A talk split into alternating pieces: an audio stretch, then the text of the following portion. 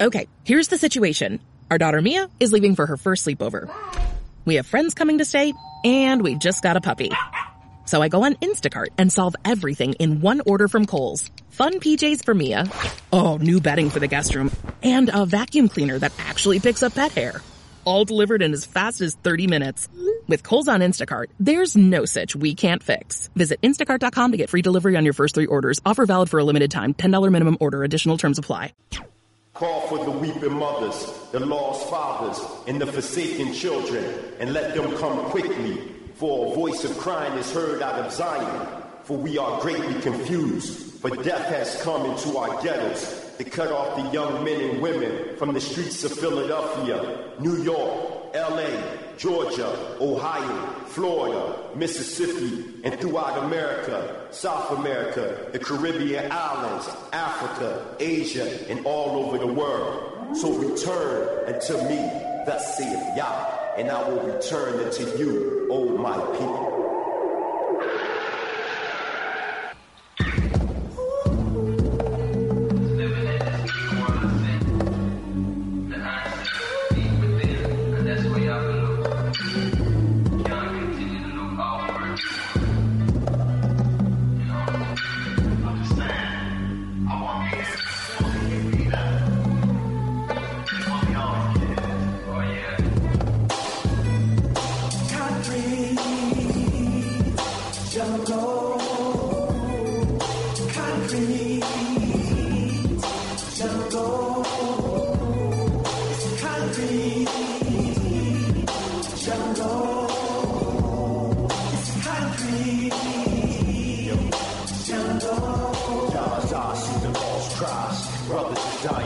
12 jobs designing, homicide, multiplying, and public townhousing, project demands is sound, land, land, chip destroyer, for sacrificial violence, change out, cracky council, holy bombing, at the bird camp, conference, fulfilling rules of the prophets our cities, we curse with guns, crack holes, and fools, bots, intoxicated thoughts with the sickness of violence, shit's all these trailers, jungle concrete. Wake up, black people, wake up!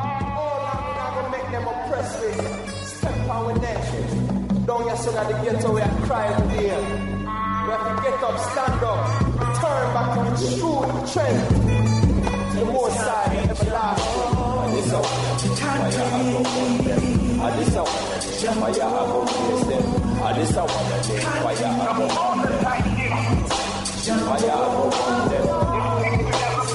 Fire above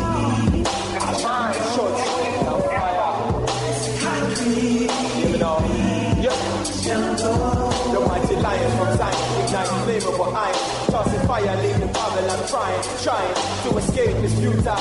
Ooh, child, this country jungle is too wild. That's why we got more than two styles. To adapt in the situation too sharp, And though the road is rocky, I'm ready to try. The next mile to bring sight to the blind man and sound to the left child. We will survive in this country wilderness.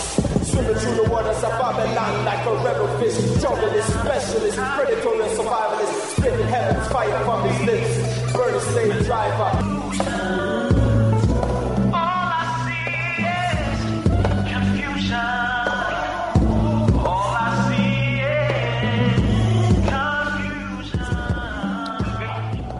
Welcome, listeners, to Time for an Awakening on Black Talk Radio Network. New media for the new millennia.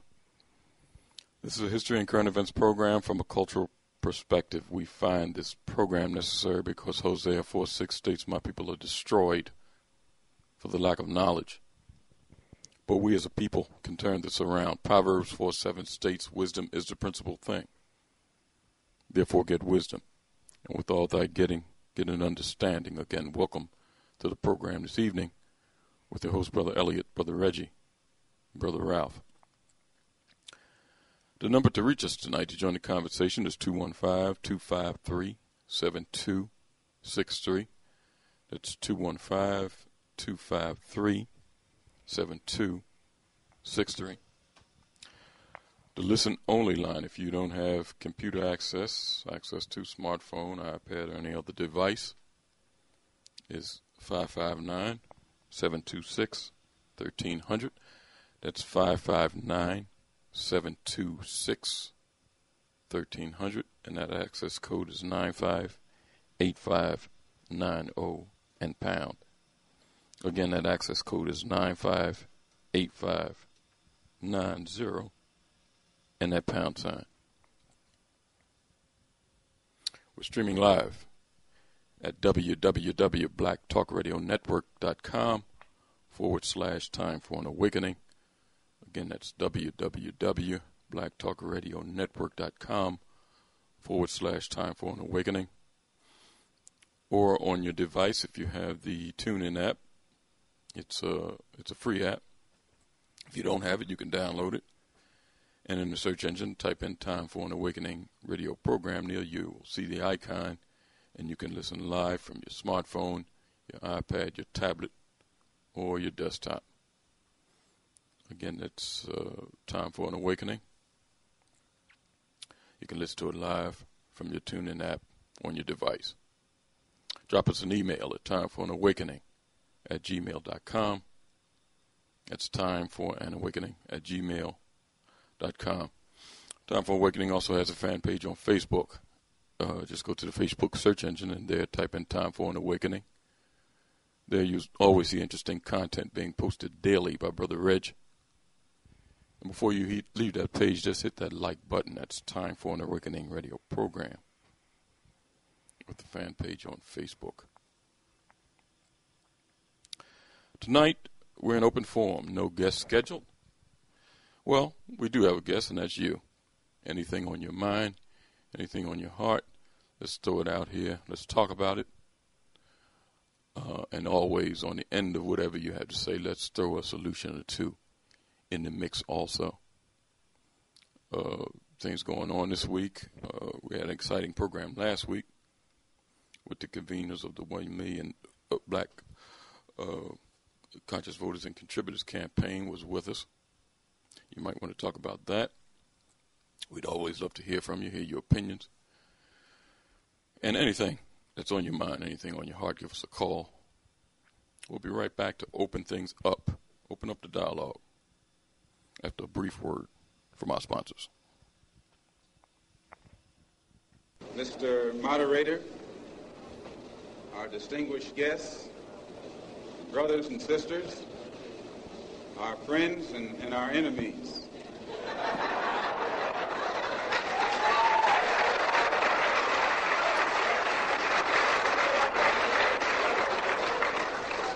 Everybody is here. You are tuned in to the Black Talk Radio Network. For podcasts and live program scheduling, visit us on the web at blacktalkradionetwork.com.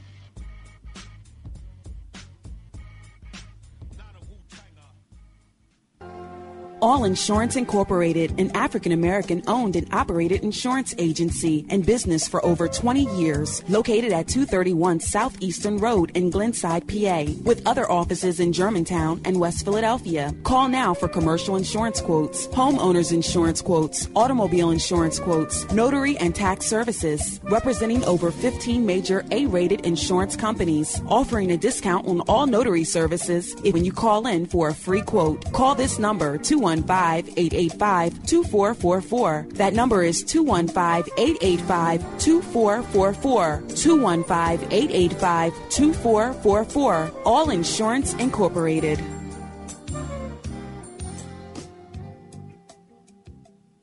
Before your roof becomes unruly, call Dooley. Dooley Brothers, specializing in shingle, rubber roofs, gutters, downspouts, and vinyl sidings. Call for your free estimate today. 215-224-3882. That's 215-224-3882. Dooley Brothers Roofing, the roofing experts you can trust. That number again, 215-224-3882. 215-224-3882. Before your roof becomes unruly, call Dooley antiquity to the present, our people need to develop a new paradigm. It's time for an awakening. Sundays, 7 p.m., with your hosts, Elliot and Reggie.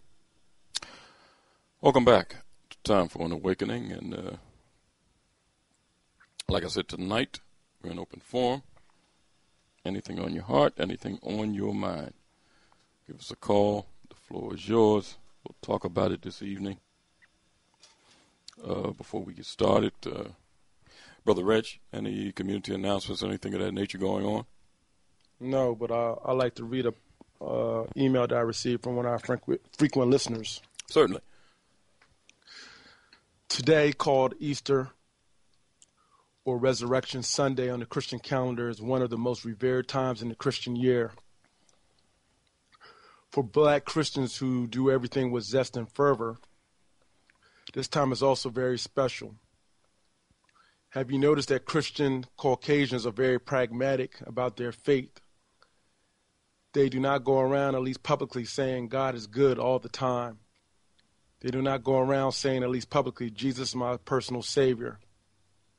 In fact, they are not very demonstrative about their faith at all, except the ones enter entertainment that you see on television. This is why many Caucasians are attracted to and excel in the field of math and sciences. They are pragmatic. They have not bought into the spookism around their faith. Black people in general relish in the spooky parts of their faith. One cannot be pragmatic and spooky at the same time. The black Christian experience may produce social activists, good singers, dancers, and other types of entertainers from the church and from the spooky Christian experience. But it does not produce the young scientists, the math- mathematicians, the business icons, the cosmologists, the philosophers, the great thinkers that resurrect the race from its mummy like status into godship. If we want our youth to be better, we need to teach them how to be good thinkers rather than good believers. You know, that's uh, it was short, but a, uh, that was uh, that makes you think. That was kind of powerful there. I wish the uh, the the caller or listener that, that wrote that would call in and talk about it. I'd love for them to put that on the table, but that's uh, you know, we talk about religion a lot on the program, Rich. We have historians on here to uh, to uh, balance the beliefs of religion against uh, uh, um, primary evidence of what our forefathers believed and taught. Uh, but uh, I think the person has a excellent point. Uh, not only Europeans, but you don't hear other races at all walking around with those sayings like you just quoted. God is good all the time. Uh, uh, uh, Jesus is with me. I mean, you know, all those type of sayings that you said. You don't hear other nationalities saying that about whatever they believe. It's uh, the former chattel slaves of our people that were brought here in captivity use all of those terms, and and a lot of that. I mean, it, the people have to be honest, and I'm not trying to bash anybody's faith or religion or whatever they believe, but people have to be honest. The majority of that type of thinking comes straight out of slavery. I mean, you can't get around it. Uh, uh the, the, the, person uh, that wrote that uh, does more than insinuate it. I mean, it, it really clearly points it out the thought pattern. That, he's, been on, he's been on the show several times. Okay, you know you know who he is. Okay, I mean uh, it's it's very interesting. I, I wish that person would call. I think I know you might be talking about. I wish he would call and put that on the table to talk about it because you know, I, what I thought was the most powerful part of it was the last sentence. If you want our youth to be better, we need to teach them how to be good thinkers rather than good believers. I think that was the most uh, powerful piece. Yeah, well, listen, when you just believe in a religion, that kind of suspends the freedom of thought. Uh, uh, uh, the, the uh, using your mind to look into things, having an open mind, it, it suspends that because you just believe, and, and most of the time it's blind faith. Um, that that that. Uh, and and and on that part with the the inflexibility, or not having the ability to be be flexible, and being able to adapt what we say we believe in to your actual reality and times, I think is a, a, a great impediment to us individually and as a people on the whole. Because you know certain things that happened 2,000 years ago the foundation of the statement could be true, but how you adapt it to your situation right now will see will determine whether or not you're a thinker or, or you're just a believer.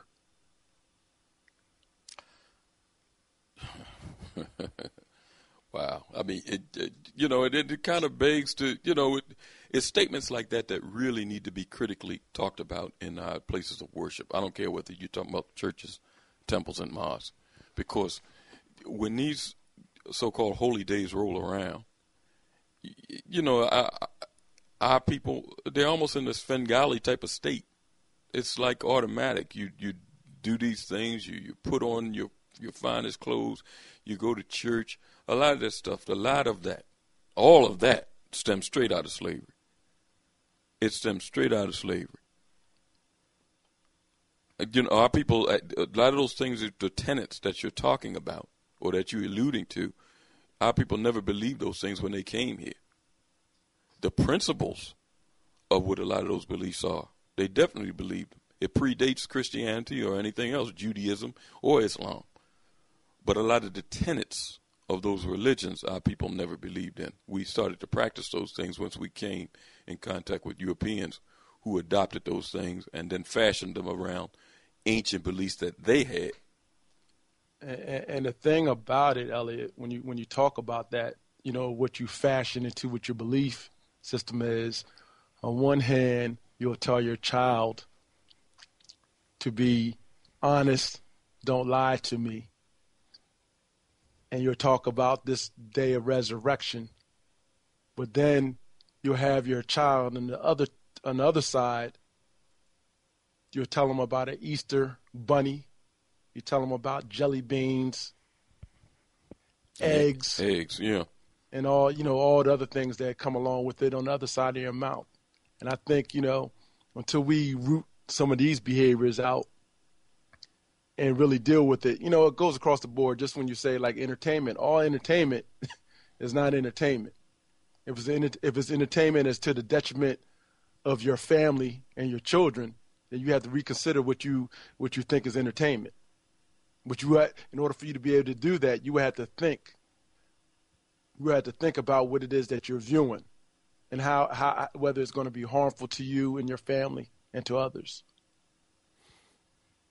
You know, it, it doesn't really take much, and it doesn't take a rocket scientist to sit down and just think. Even if you uh, have a belief in Jesus or, or Christ or or Yeshua, his name wasn't Jesus Christ, as a, a, a European corruption of a name, but even if you have a belief in an individual that existed 2,000 years ago, you have to critically look at okay, you have Christ during that period, but I don't know whether he walked around with an Easter basket with eggs, or with bunnies, painting eggs.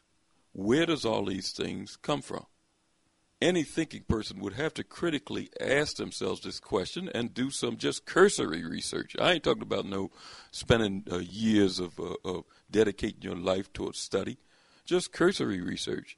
And you'll see that all of these things are pagan, th- pagan adoptions straight out of European culture that was adapted to a belief that they never believed in, or individuals that never came in contact with Europeans and and to further your point, you, if, if, you think about that statement you just made, when you look at Roman and eh, or Greco-Roman culture, what they did is they were adapted or adaptable people of adapting different things from different cultures to bolster and get people to follow in order for them to have rulership over people but they adapted many things from different cultures. Oh, most definitely, most definitely. And it was all, one thing that they, they were very very good at, and, and making it the rule too. And it was all about control, just like you just yes. said. It was all about control, not about spreading any righteousness, righteous belief. They didn't even care about that. It was about control. They didn't care basically what the people believed, because you've seen all the type of stuff that Europeans practiced and believed in Europe uh, during quote unquote their their ancient periods uh, even after they became somewhat civilized. and they slipped back into what is considered the Dark Ages to Europeans, you can see all the behaviors that they had. I mean, it had nothing to do with anything righteous. It was just uh, a, a, a man living on the fly, so to speak, doing anything that came to his mind. No morality, no boundaries.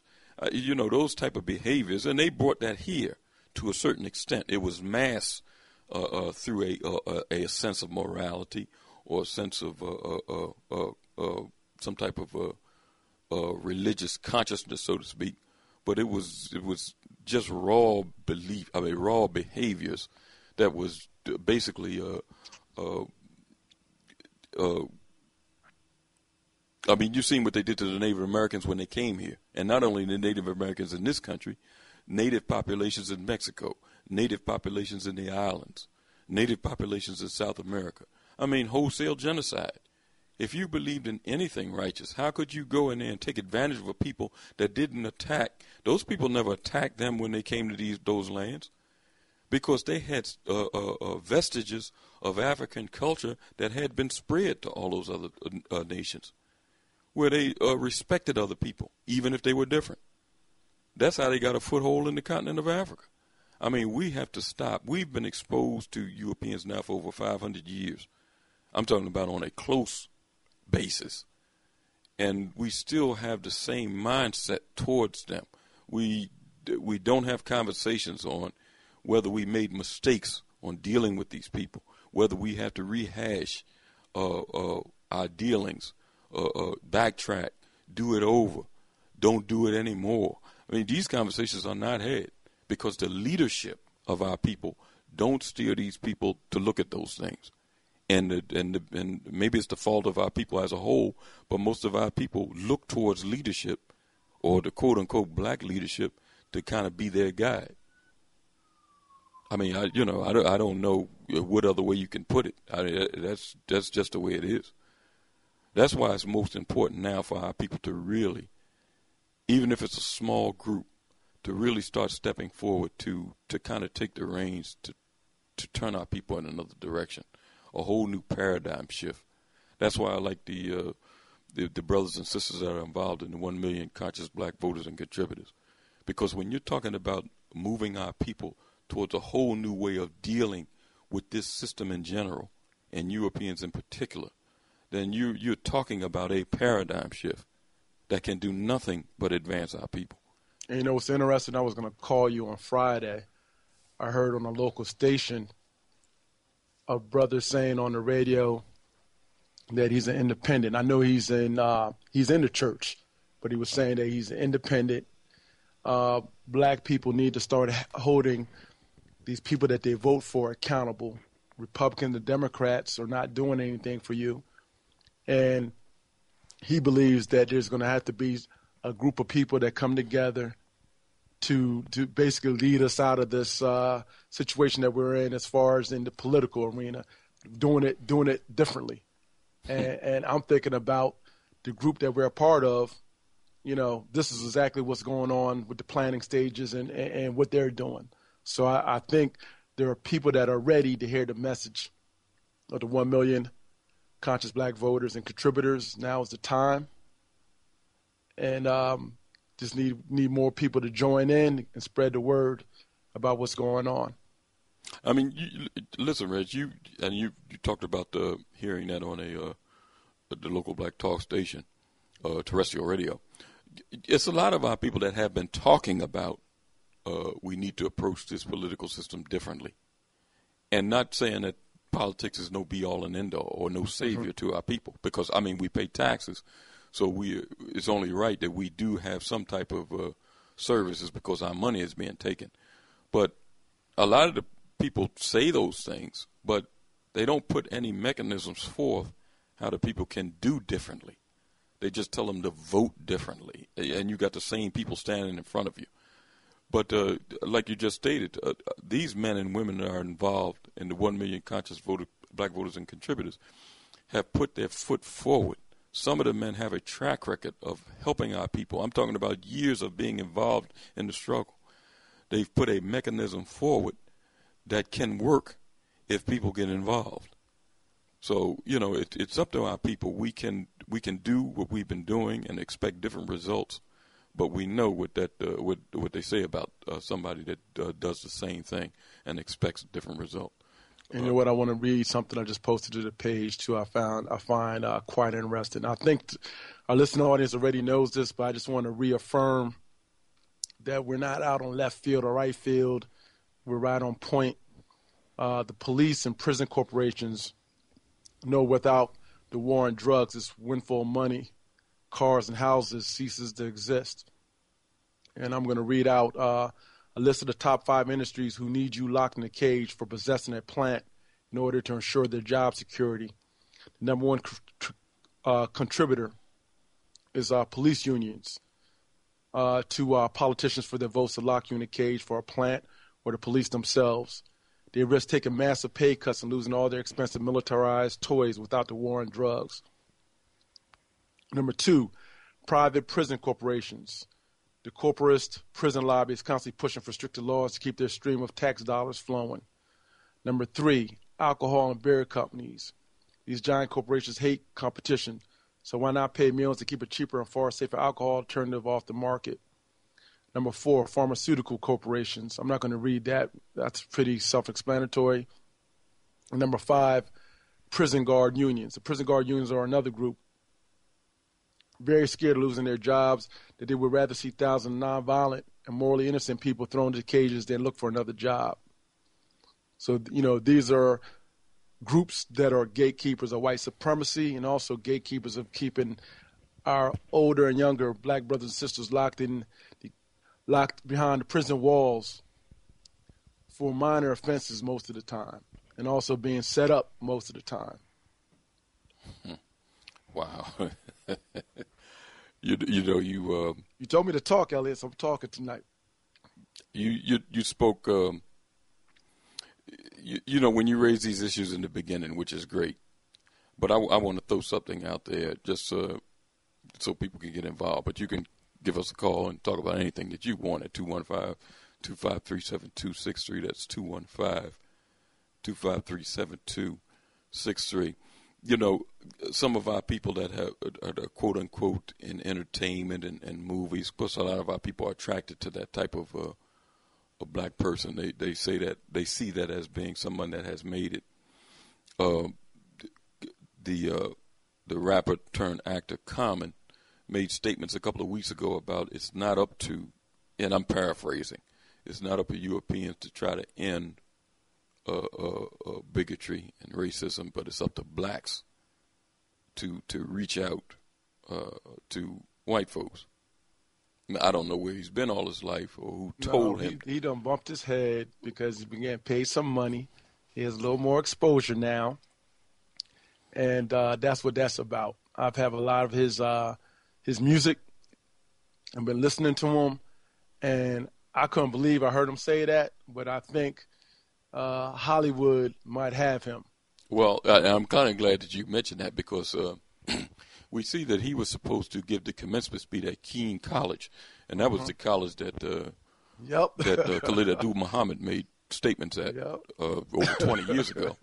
And I'm going to read from this published report. It says New Jersey University that retracted its announcement that socially conscious rapper Common will give a commencement speech at the school's graduation ceremony in May, following an outcry from police officials over a 15 year old song of his. On Monday, Kean University in Union, uh, New Jersey said uh, on its Twitter and official website that Common the musician and actor, would deliver the address.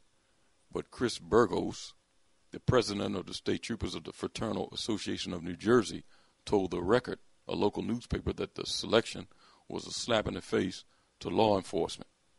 He pointed out the uh, 2000 uh, track, the year 2000 track, a song for Assata, which Burgos said was sympathetic to uh, Assata Shakur, who in 1977 was convicted of killing uh, a New Jersey state trooper. She fled to Cuba after escaping from prison.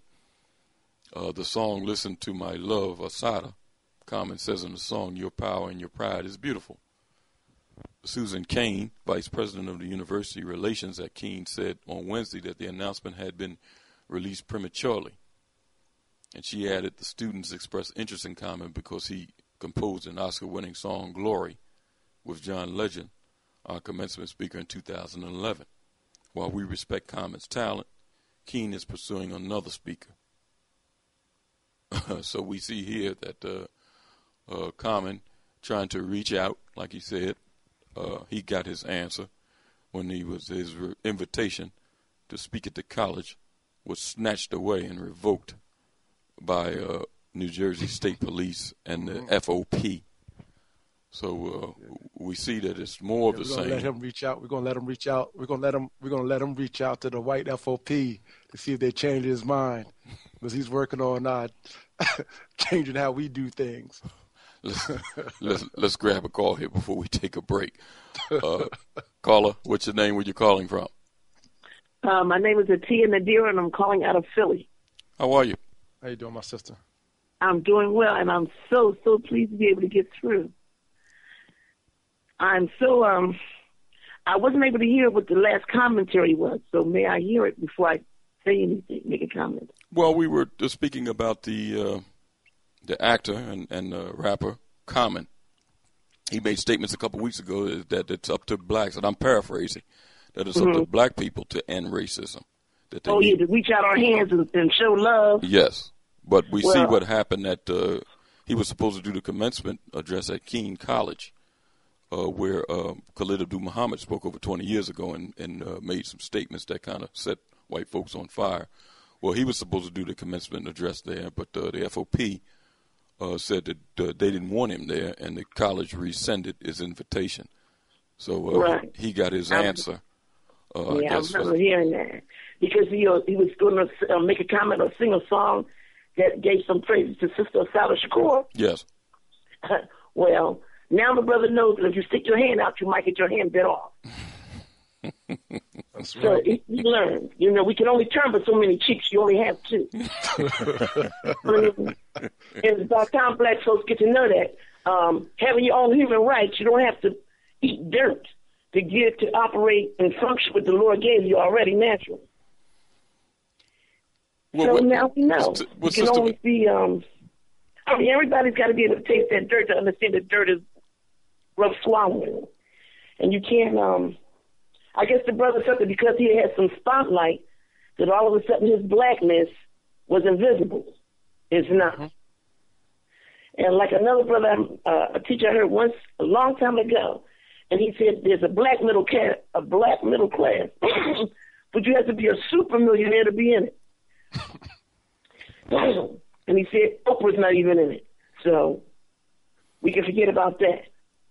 I mean, black people just have to deal with the fact that things are becoming rougher, and those who are poor and still struggling, they understand that. And right now, um, worrying about um, reaching your hand out for for peace, we need to reach our hands out for some community development, and that's real. We say it, but it's probably it's a, a problem that's consistent, and we have, we're going to continue saying it until we start doing it. We got poor children in Kenya being murdered and massacred, and nobody is speaking on it. All of these great um, leaders have not spoke on it. I'm waiting to hear somebody speak on it. They spoke on those 11 kids or 11 folks in France who got shot, but nobody's speaking about 147 children who are in class. We got to um, we got to be able to look the monkey in the eye and be able to see what it is. You know, I, I agree with exactly what you're saying, sister. You know, and that that kind of brother Red started out the program reading a letter from one of the listeners uh, in, uh, that he sent in an email, and he read it on the program. You know, what you're stating, it just goes right back to an indoctrination and a a mindset that was given to our people that really needs to change. You know, you made comments about uh, things going on on the continent and and uh, uh, corruption and, and, and, and murder. The same thing happening here because it's a common denominator, which is European involvement.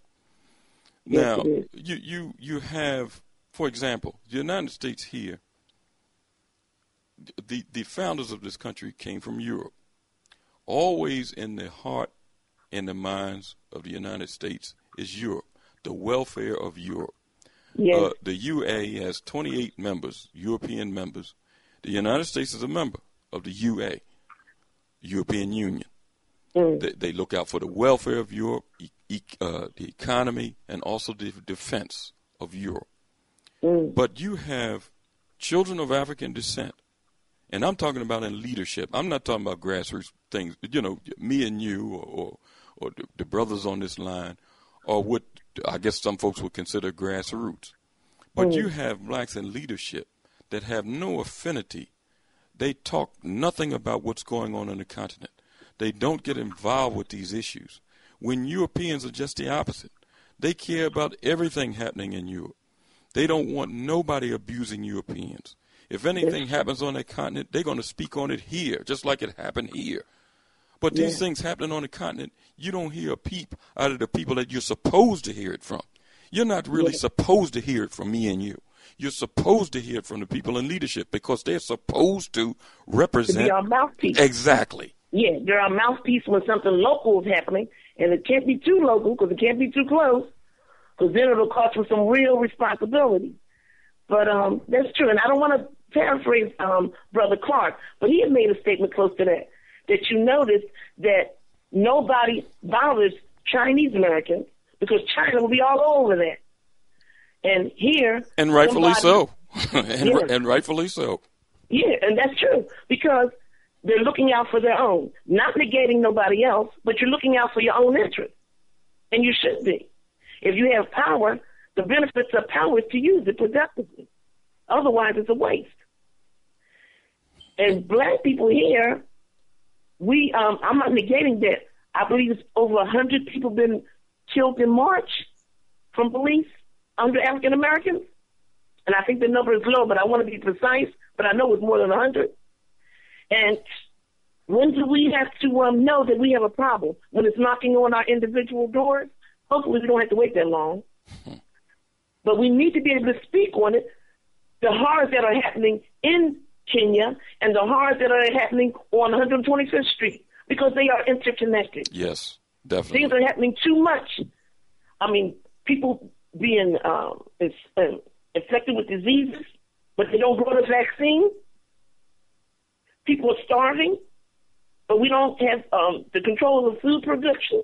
Come on, how long and how much does it have to happen? I'm I'm 60 years old and I am scared.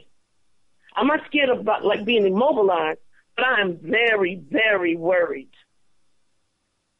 My people are, are, are just being affected on all types of plateaus. And it seems like instead of mobilizing, and I know we're going to end up having to do it anyway, we're going off with other, other plateaus. Um, religion is a good thing if it gives you focus and determination. If it makes you sit and wait until you got to wait for the chariot to come, then that's a problem. okay? If it gives you determination and focus and energy like it gave our ancestors, then it serves a good purpose because that's the purpose. You got to have faith in yourself and you got to have faith that the Lord did give you some rights. And the right is to be a human being, to be able to respect yourself, to be able to go to sleep at night and when you wake up not worried that your children may be shot or in jail. The black family is under attack. The black community is under attack. How long do we have to wait before we really see that?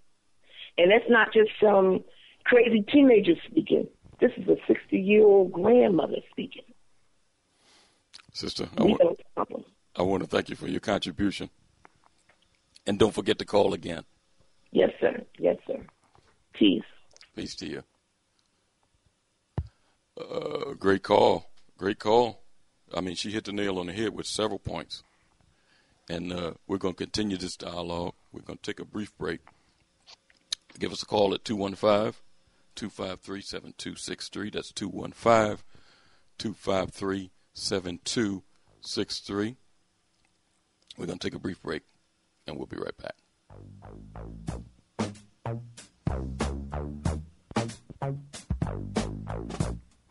Thank you.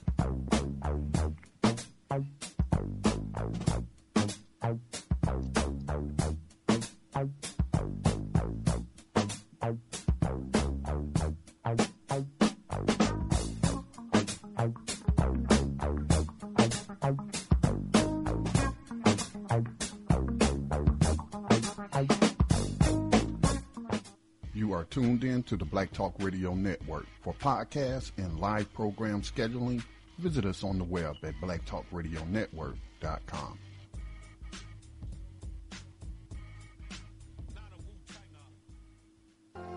All Insurance Incorporated, an African American owned and operated insurance agency and business for over 20 years, located at 231 Southeastern Road in Glenside, PA, with other offices in Germantown and West Philadelphia. Call now for commercial insurance quotes, homeowners insurance quotes, automobile insurance quotes, notary and tax services, representing over 15 major A rated insurance companies, offering a discount on all notary services when you call in for a free quote. Call this number 215 885 2444. That number is 215 885 2444. 215 885 2444. All Insurance Incorporated.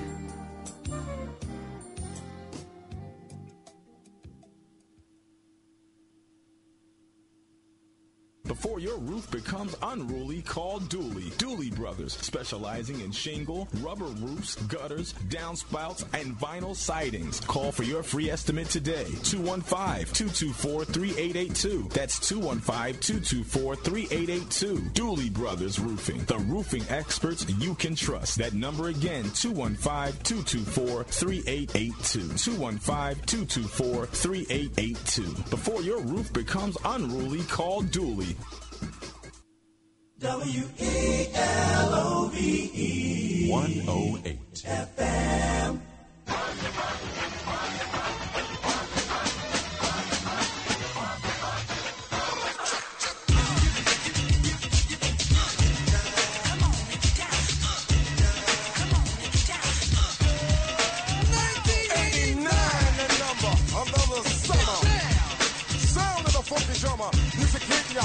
Cause I know you got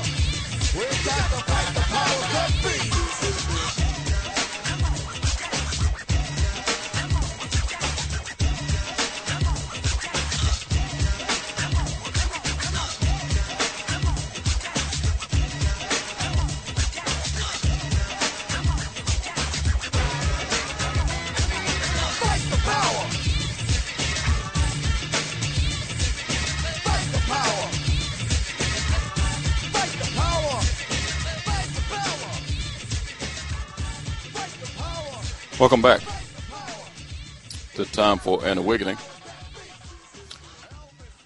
We're in open forum this evening. Anything on your heart, anything on your mind, give us a call, talk about it, and uh, throw out the, the solution to when you uh, make your sick, uh, your uh, when you make your comments. Uh, give us a call 215-253-7263. That's 215 253 7263. Uh, interesting call. The last caller before we went to break. And uh, before we uh, go to our next call, I want to read from a published report. Let's take a call first. I, I'm, I'm, because this, this report is just a little bit lengthy, and I, and I want to kind of get that out. So let's go to our caller. Caller, 215 area code. What's your name? Where you calling from? Hey, Brother Elliot, how you doing? How are you, sir? I'm doing fine. Elliot. Yeah, just forgive me. I was just tuned in. I was out with, hanging with my cousin. He came from out of town, so I was sw- swinging out with him for a while. But yeah, it's uh, Brother Ralph and uh, Reg in the studio. Yes, sir. I mean, I mean, I mean, I did it. Yeah, how you doing, brother? Hey, I'm doing fine. Hey, Brother Ralph, Brother uh, Reg, how y'all brothers doing tonight? Great, great. Um, I don't. Uh, you you probably missed the last caller, uh, Joe. Mm-hmm. Um, she brought up uh, your favorite uh, actor and uh, and rapper, Common. Oh, that idiot. And, uh, wait, wait, wait, wait, a minute, Joe. What, what do you mean?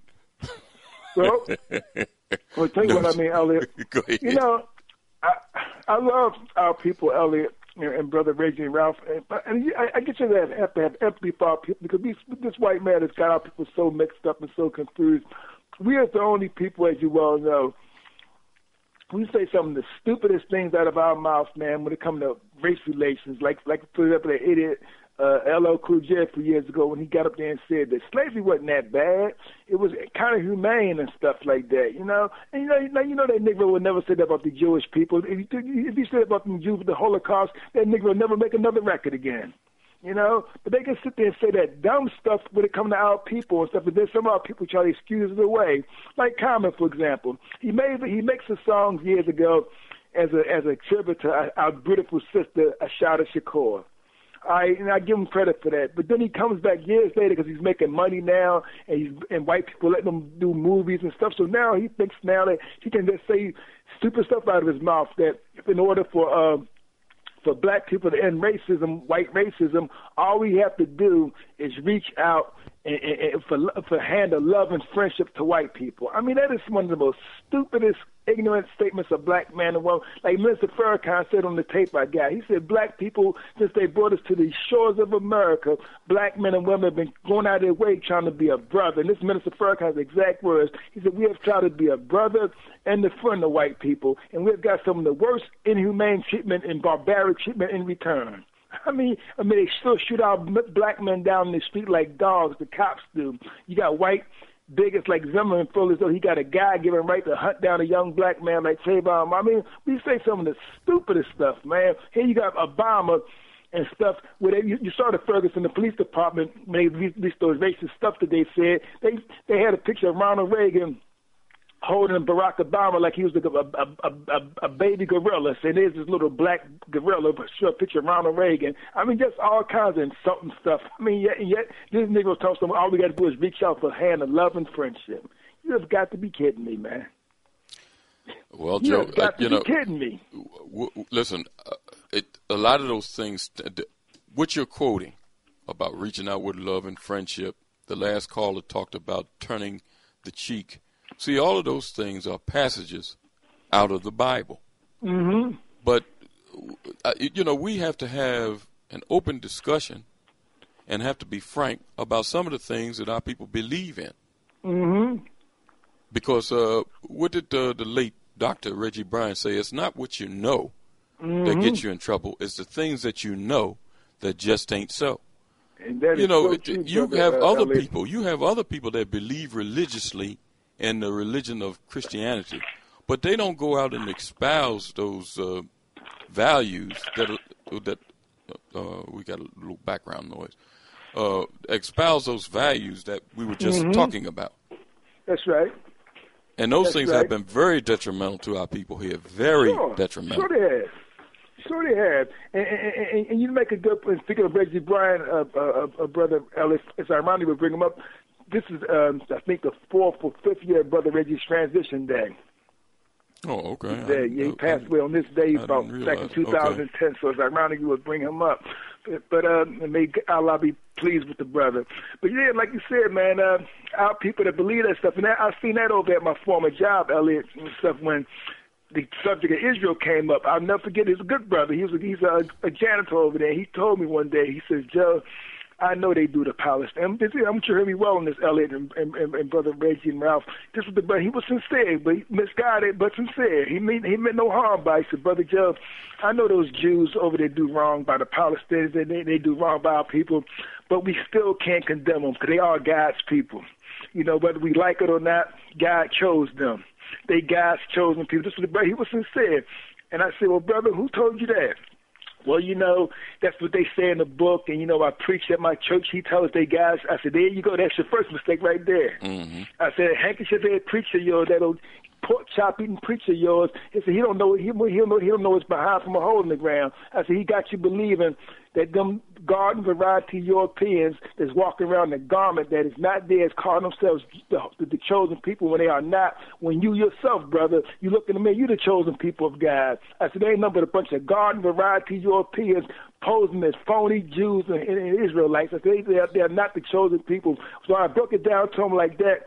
He said, "Well, brother Joe, I tell you."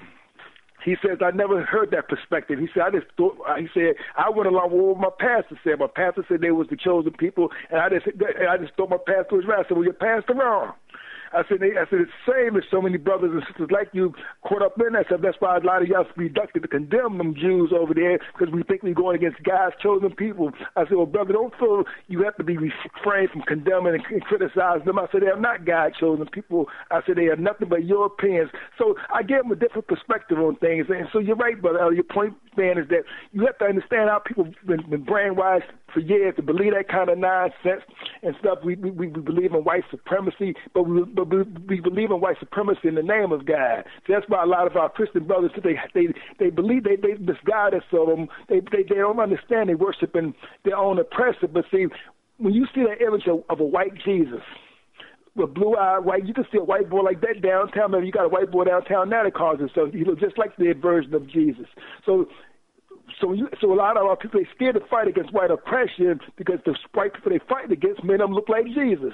So so it keeps a lot of our people from fighting against that white supremacy thing because they think they're going against Jesus or God or whatever like that, you know. So we, our people need a whole reawakening, and that's why the onus is on shows like y'all, which is tightly was, was aptly titled time for an awakening, and it also falls on these black preachers who know better in these churches to stop. If you know better, you do better, and stop teaching our people that lies and stuff. Getting getting our people all mixed up where they where they supporting it and their own oppression and stuff like that. So it's gonna take a whole awakening for our people to get out of this stuff that they, that, that they've been taught so many years and stuff. And, and you, as you know, brother Elliot, white supremacy it's in all faiths, Islam.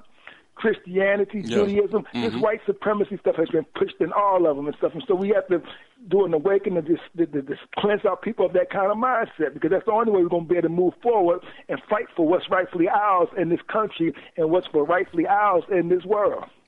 You know, it's, it's that simple, you know. Well, we- we have work to do. So, uh, I mean, it, the work is out there, and it, and it, the, the thing is, it's, it's, it's a lot of our people that's out there doing it. We don't see it because you don't have access to the media. The only thing that has Mhm. access to the media is a bunch of foolishness to That's keep right. to keep our people's mind diverted. But it's it's our people. There's plenty of our people out there doing positive things and Oh, trying sure. to reach our people.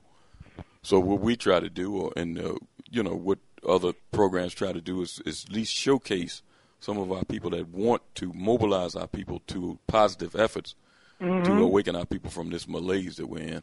And, and that's what we are winning Malays and stuff, man. This white supremacy is a lot of damage to our people, man. And that's why I, I, I, when I even when I criticize our people and get on, I, I do it with the, with the love and uh, criticism because I know we messed up as a people, man. And it's going to take shows like, like y'all's, like I said, it was aptly titled "Time for an Awakening" because we need to be woken up from this malaise we are in, man. I mean, we just, I mean, this man has did a damage to our people, man. I mean, that, I mean, I got our people mixed up, confused, got us hating on each other. That's why you see our brothers so messed up out here, Reggie and stuff, and and, and, and Elliot and, and Ralph. Uh, that's why you think of brothers so quick to kill each other out here over dumb stuff. Let me look at that. Look, I'm using a quick example. Look down at Temple last week near Temple University where they had the house party, and the brother got into an altercation and spilled out into the street. He shot two other black men. See, we are so we hate ourselves so much that it don't take much for a black man to pull out a gun and shoot another. And, and look again, uh, Elliot, who behind it? The white man. You know, he pushed the. I don't know if you noticed, uh, Elliot. He pushed these rappers to say all that filthy stuff like killing ends and killing hoes and all that stuff. See, when rap first came out, it was conscious rap. But the white man has slickly over the years pushed these ignorant Negroes to push that to say all that filthy stuff. And you ain't gonna say and tell me that if you get a young black man or woman who you constantly listen at that stuff night and day, where they come a killer in, killer in, kill, kill a hoe, F a hoe, all that. If, they, if you if you constantly that stuff twenty four seven, that's why it desensitizes. Notice the word I'm using earlier. It desensitizes the black man to have no problem pulling out a gun and shooting down another black man. Because you done already demonized him in your mind. He's none but an end. So you get into any kind of disagreement with him, instead you talking it out like civil people, you want to pull out your gun and blow the brother away. Because you hate yourself, and in return, you hate him. You hate anybody that looks like him. You see what I'm saying, Brother Elliot? Yeah. Yeah, So, I mean, I mean, so, we, so we, we, see clearly the damage that this music does to our people, uh, especially our young people, man. So we got we, we got work to do, brother. There's no question about that. We definitely got work to do. And and, and one of the main ones behind this gangster rap music, and I'm, and I ain't got no problem saying as many of these Jews are behind this gangster rap music. And see, they are so slimy, a lot of them. If them brothers said something in their, in their lyrics about a Jewish called a Jewish woman, the Jewish B or the Jewish H, they be they be out of the rap game in a heartbeat. But see, they push that to say that about their own black men and black women. See, this is how slimy some of them people are, man. They are just hateful, diabolical, and anti-black, anti-African, anti-Islam, whatever you want to call it. Anything they got to do with us, they anti. So, you know, so that's why we got to keep the fight on, brother Elliot, and keep and, and, and, and join with people like James Clingman and brother Alma Fico, one in a million and one in a million and then some. We got, we, I mean, we got work to do, brother. And by the way, I'll close with this. You know, Minister Farrakhan supposedly helping Pam for Mumia's treatment and stuff. He, you know, he talked to Pam Africa where he said that he wanted specialists to come in there and make sure that they don't kill our brothers. So Mr. Farrakhan wanted to pay for these specialists to come in and look in on Mumia's condition because you know you them devils they out to get Mumia. And Elliot, you brought up to me the other week, and I closed with this about that brother who as you know the white the white ring is jumping on already. The brother from the CLC that told black people they have right to protect themselves with firearms. Mm. They already suspended the brother from the SCLC. Yeah, I'm And gonna he I'm needs gonna- some sensitivity training. I'm so gonna we talk- gotta I'm gonna talk reach out about- to that brother because you know the, the devils. As well as the heavy severe Negro, they coming after that brother. So that's somebody we just really keep in our uh, in our in our mirror right now. yeah, I'm gonna talk about that shortly. Okay, thank, brother. Thank Elliot? you for your call. You're welcome, brother. Elliot. Let's go to five six one area code. What's your name? Where you calling from? This is uh, Baba Geuka calling. Brothers, how y'all doing this evening? Hey, sir. How you well. doing? How you doing? I'm doing well, enjoying the program, enjoying the comments from the listeners, and of course, I'd like to uh, send out a message to uh, the brother and the sister that called in, just by way of reminder uh, that there is uh, a vehicle uh, being put in place now for those of us who really want to do something to change the condition of our people and the things that we uh, are faced with. We don't have to just continue to uh, talk about it and uh, express our frustration with what's been done and what's being done. We are now in a position or positioning ourselves to do something about it. So uh, I know you brothers are pushing the uh, 1 million conscious black voters for us, and we appreciate that. Uh, and please remind those folks that uh, they can visit our website and register because once we have these 1 million folks and what those folks represent in terms of financial potential, we can and will make a difference. And I want to put it in this context, brother, so that folks listening can understand where we're coming from. Uh, for those in your audience who are old enough, they may recall an advertisement that used to be in the back of comic books. When we were children, we read comic books, Superman and all that kind of stuff. And there was a particular ad that was always in all of the comic books. It was an adver- advertisement for a Charles Atlas bodybuilding set. And the focus of this particular ad was the 90 pound weakling. And this 90 pound weakling was on the beach one day uh, with his girlfriend, real fine chick, of course, and he was a little scrawny, 90 pound weakling. And some 200 pound bully came up and saw this little skinny guy with this uh, fine, attractive woman, and he walked over, snatched the woman. When the 90 pound weakling protested, he pushed him in the face and then kicked sand in his face and took his woman and left. Now, if that had been a typical black 90 pound weakling, he would have run to the Coast Guard or to the uh, lifeguard or the shore patrol or somebody and copped a plea for somebody to go and uh, make this bully give him back his woman and all that kind of stuff. But this guy didn't do that. He went and he ordered himself a Charles Atlas barbell set, and for the next 90 days, he concentrated on building up his own body. So, over the course of the 90 days with his Charles Atlas barbell set, he added 100 pounds of muscle to his body. So now that he has, he's weighing 190 pounds and it's all muscle, he goes back to the beach, walks up and down the beach until he finds the bully and his woman. And he walks up to them and he takes his woman by the hand and tells her to come on. When the bully tried to stop him, he did the same thing to the bully that the bully had done to him. He pushed him down and kicked sand in his face and dared him to do anything about it. Now, the moral to the story is that the solution to the 90 pound weakling's problem was not external to him.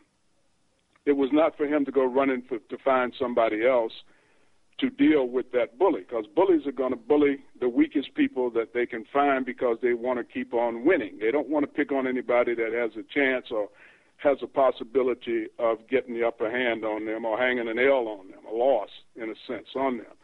So that is the approach that we're taking with our people. We're trying to with this 1 million conscious black voter initiative, get our folks to realize that we have the capacity and the responsibility to strengthen ourselves to the point that irrespective of the bullies of the world, whether you call them bullies because they're white supremacists or racists or any other combination of those things, that is not what we need to be concerned about. We need to be concerned about our ability to put ourselves in a position that the bullies of the world will have to look elsewhere for a chump to exercise their bulliness on. Bullies don't pick on other people just as big and just as strong as they are. Look, for example, the way the United States deals with Russia and China.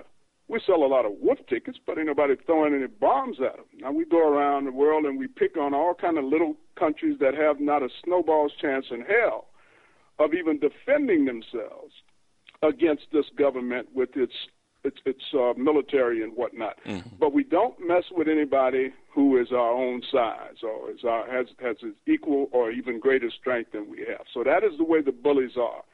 And white supremacists and their vanguard called racists are bullies.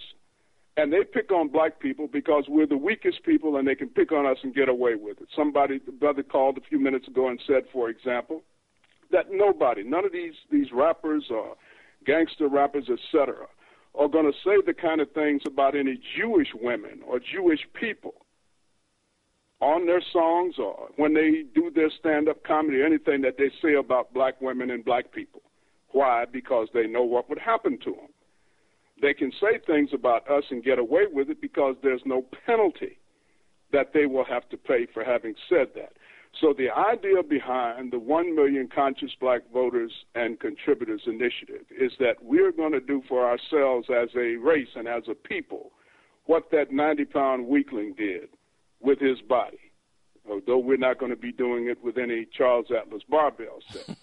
we'll do it by unifying ourselves, pooling our resources, moving in lockstep when it's in our interest to move in lockstep, and do what we need to do to show these people that it's time for an awakening on their parts to realize that we are no longer the weakest link in the chain or the weakest patch in the quilt that they can walk on us like a doormat and just wipe their feet and walk away without paying any consequences for having done it.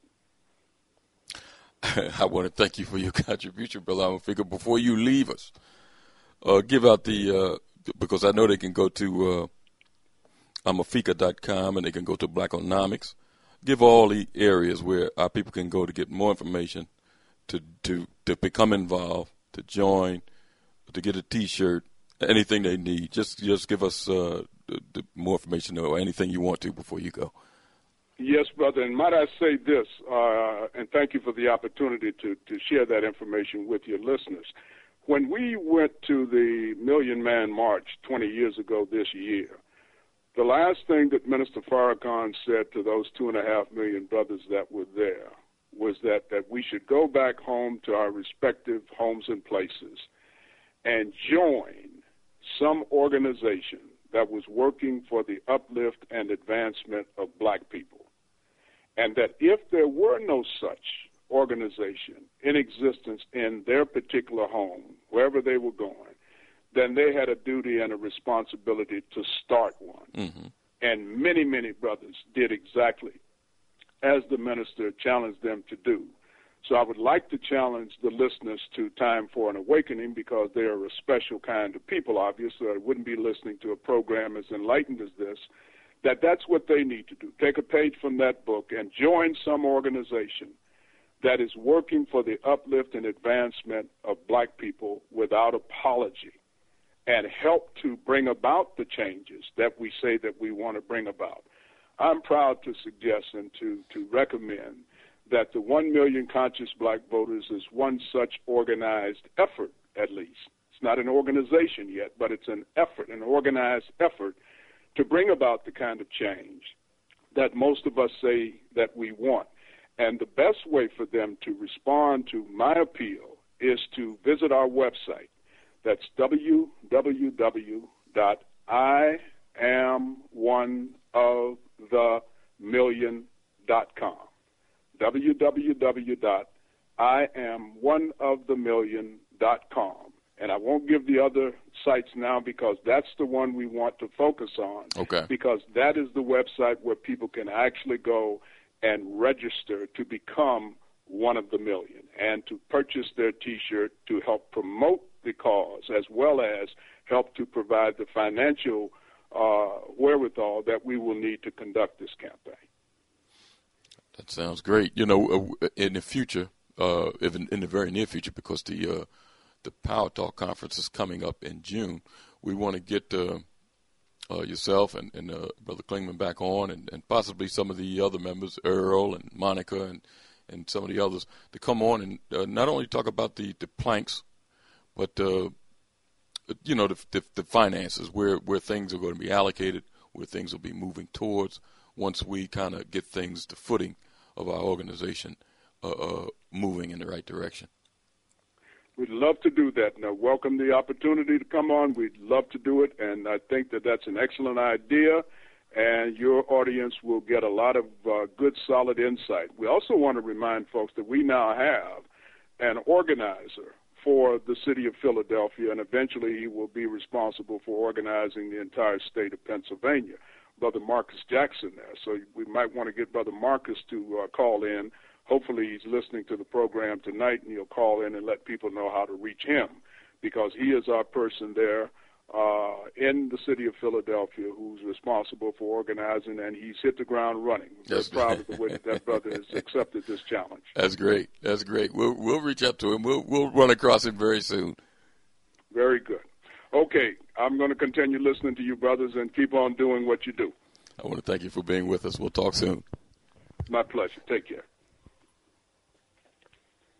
Brother Reg, Brother Ralph, we're going to take a brief break. Just when we follow that. Go ahead. And just to follow that up, just to follow that up, the website is www.imoneofthemillion.com, www.imoneofthemillion.com. Please read the information on the main page. If this doesn't interest you at a time, I'm pretty sure that you have a family member or an associate that has been frustrated with things that are going on with themselves and their family and black people in general, please direct them to this page.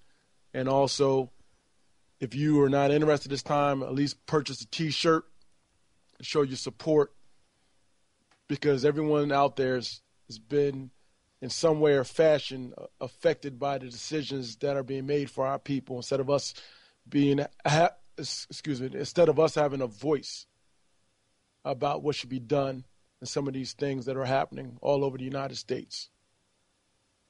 That, that, that great comments. You know, uh, before we break, uh, Brother Amefika gave the uh, the analogy of, uh, of the weakling on the beach, and uh, I, I want our folks to understand that we're not weak. We're just disorganized. We have the strength to do whatever we want if we organize. That's the key. Organization. The organiz- uh, what the men are offering is a organized effort by black folks for black folks to black folks, and that that's different than anything else that's out there now. Uh, you have some organizations that are supposed to advocate for black folks, but the money comes from other people. So you know when the rubber meets the road where things are going to head. What the men are proposing is an organization that's for black people and by black people. We're going to continue the conversation. And when you're talking about organization, mm-hmm. I, I just want to follow up when you're talking about organization. You know, there's a lot of people that are doing a lot of things. And the question that I want to put out or pose is the is the right effort being applied to where we need to go within the organizations that are doing things. You know, there's a lot, you know, it's almost like a child that's doing something and you're telling the child, you're going to be doing that for a long time because you're not doing it the correct way. And, and I think that's something we have to put out there, whether it's organization, whether it's people within the group having the right sort of uh, thinking as far as commitment. Um, on the other side, I want to I want to follow this up about commitment and effort. We'll take a brief break, and when we come back, we'll continue the conversation, and you can get involved too at 215 253 7263. That's 215 253 7263. We'll be right back.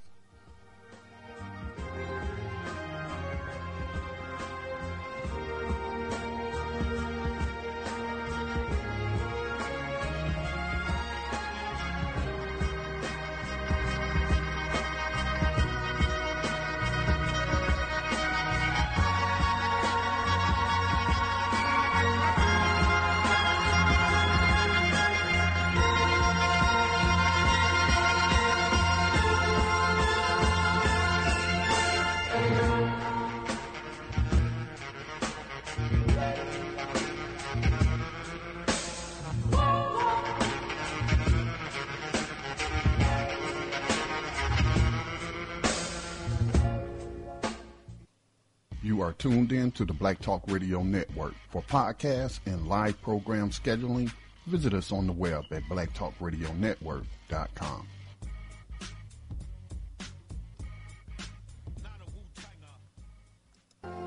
All Insurance Incorporated, an African American owned and operated insurance agency and business for over 20 years, located at 231 Southeastern Road in Glenside, PA, with other offices in Germantown and West Philadelphia. Call now for commercial insurance quotes, homeowners insurance quotes, automobile insurance quotes, notary and tax services, representing over 15 major A rated insurance companies, offering a discount on all notary services when you call in for a free quote. Call this number 215 885 2444. That number is 215 885 2444. 215 885 2444. All Insurance Incorporated.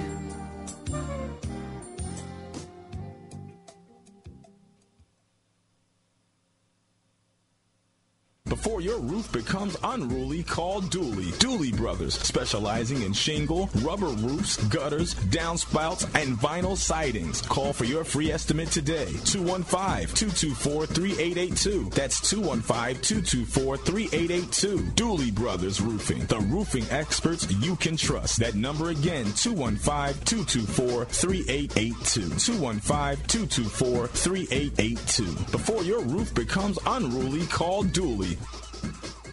Nobody celebrates victories against racism and apartheid a generation or two back. more often or more lavishly than the Congressional Black Caucus. It's something they have to do constantly, not just because some of those victories made their career possible, but because apart from those careers, they have not really accomplished much in the last 40 years. From the 1990s onward, most of them voted for legislation that doubled down on the war on drugs and to intensify the over-policing and mass incarceration in their own communities. When it became clear that Katrina was the excuse to dispossess and disperse into exile a couple hundred thousand black people on the Gulf Coast, the Black Caucus called no hearings. It sounded no alarms.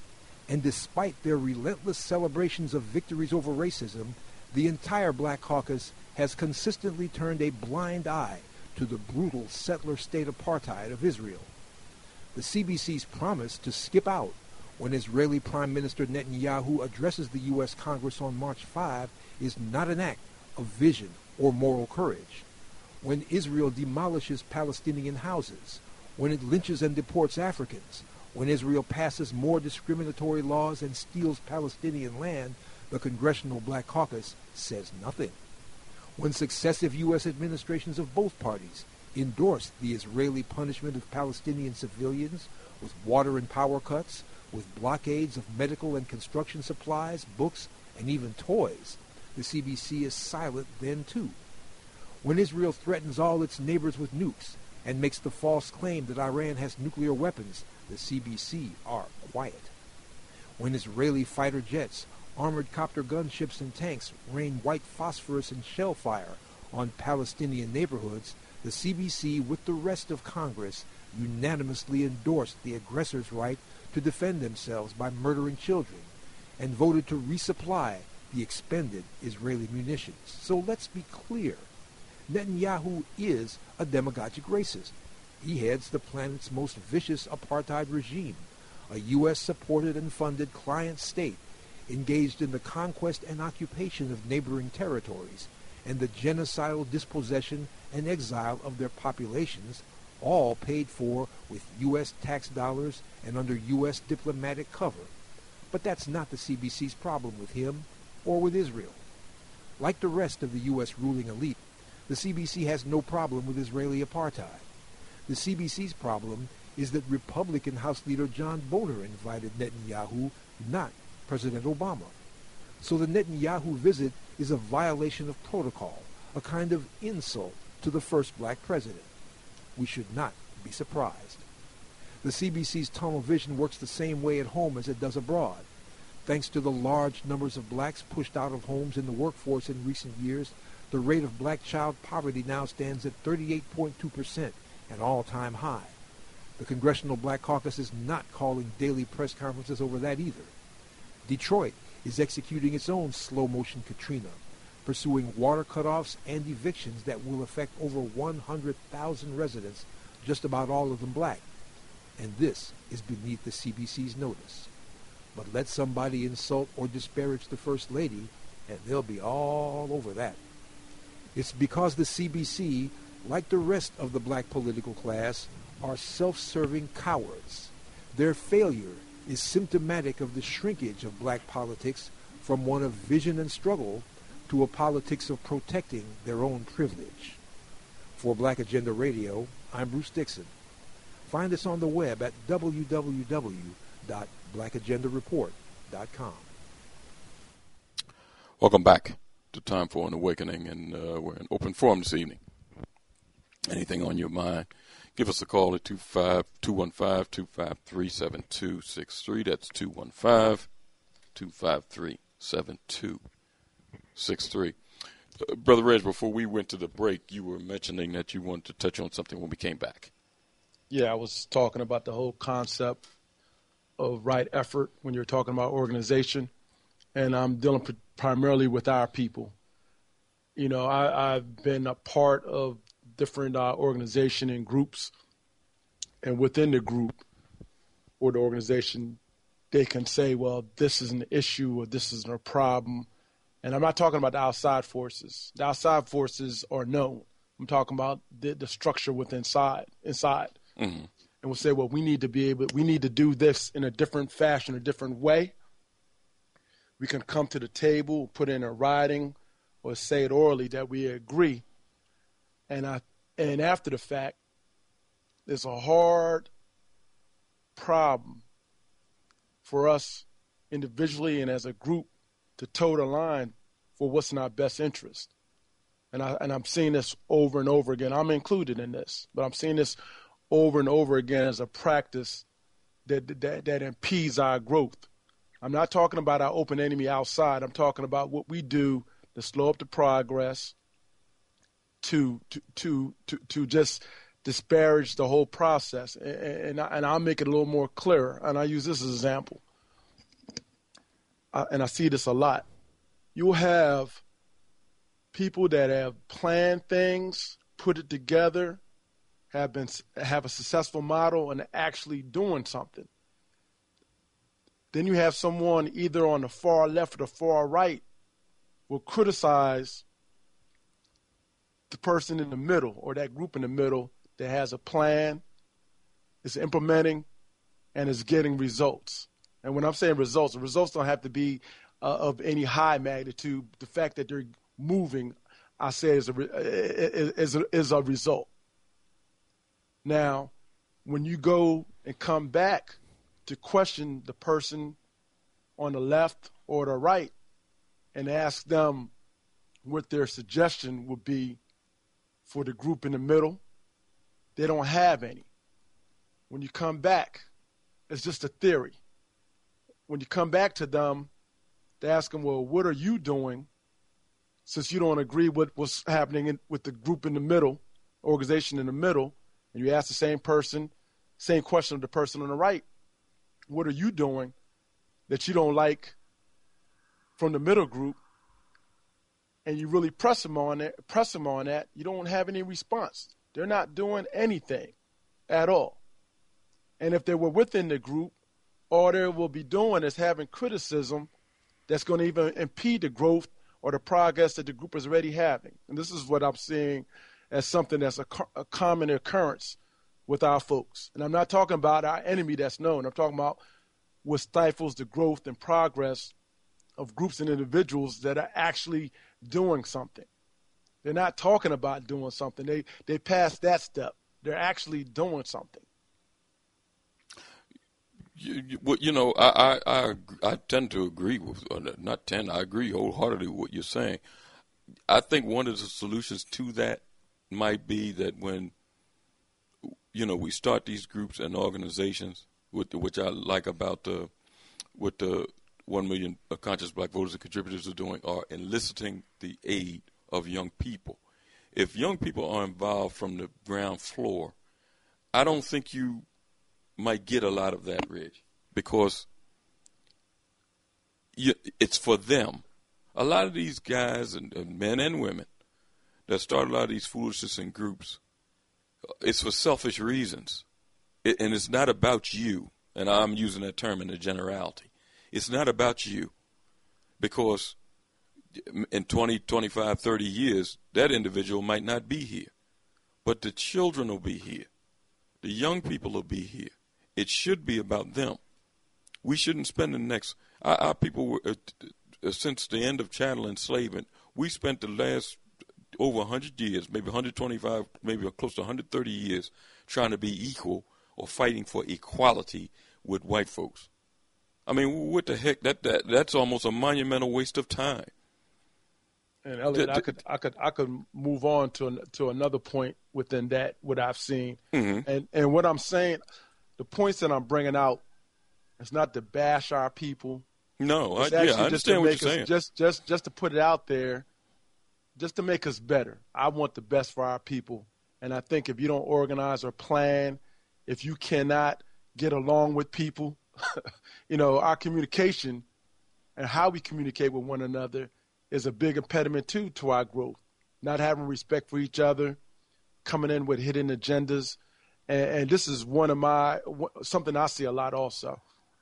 That you will have someone that is committed, and they're not only committed by what they say out their mouth, they're doing things at a high level, and when you have a person or people that are doing things at a high level and you're within that family structure or within that organization, what happens is that person is shining light on you whether you want it or you or not because you're just talking or you're not doing the best that you can be doing. And what I find within families, family structures, and and also within organizations, that person is almost looked at as a cancer and, and and the people who are not stepping up to the plate doing what they should be doing within their families and within that structure, they make personal attacks against that person who's giving their all.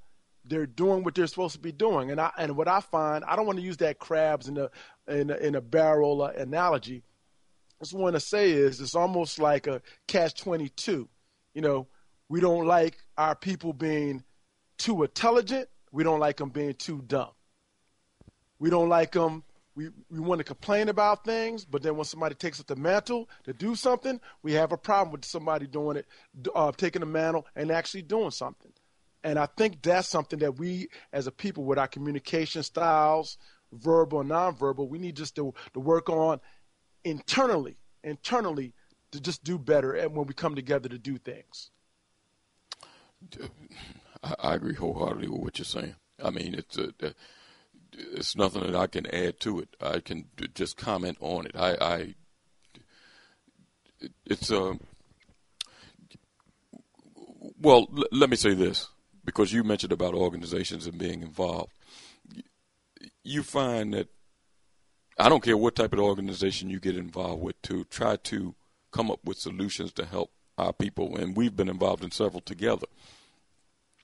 It's it's always some of our people, and it's kind of funny. I was talking to uh, Dr. Tony Browder uh, because I heard him on a terrestrial radio program talk about some of the organizations that were started in the early '90s by uh, um, the help of Cathy Hughes. Uh, uh, blacks uh, trying to make a difference as far as teaching their culture and history to other blacks and starting study groups.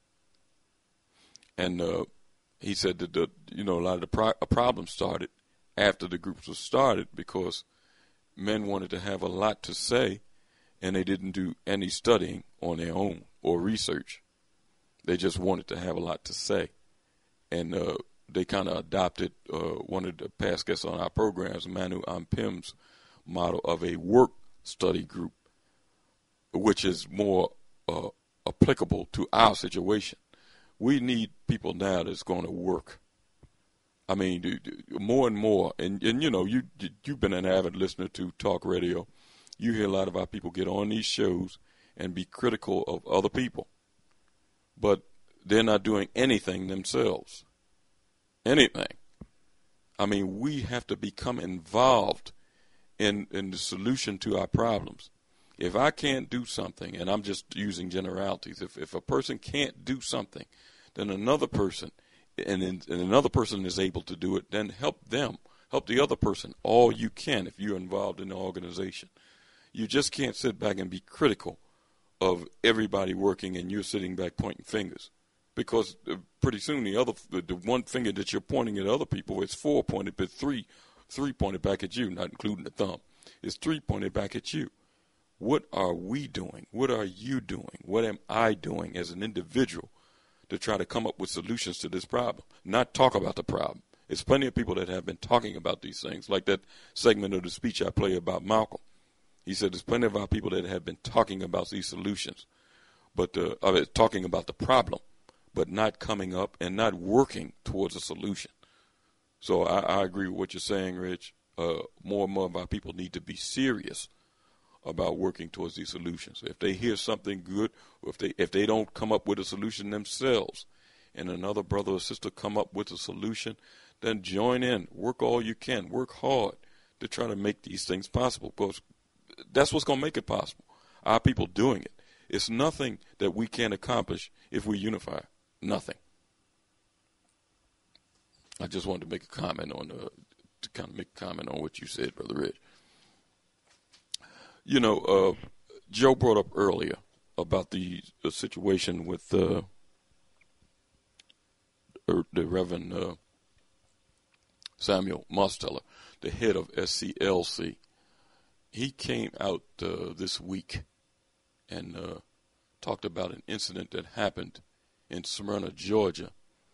And I want to give, uh, and it's more of the same soup warmed over, but I want to give our listeners a little overview.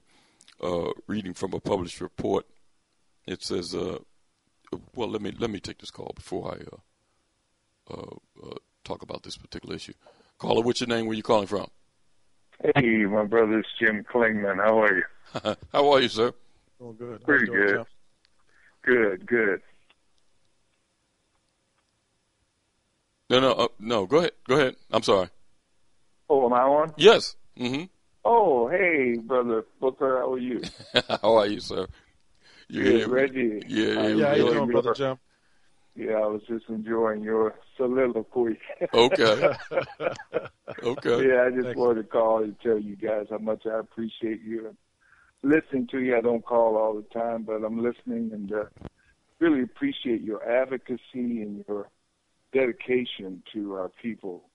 Sometimes we need to to boost one another up and encourage one another.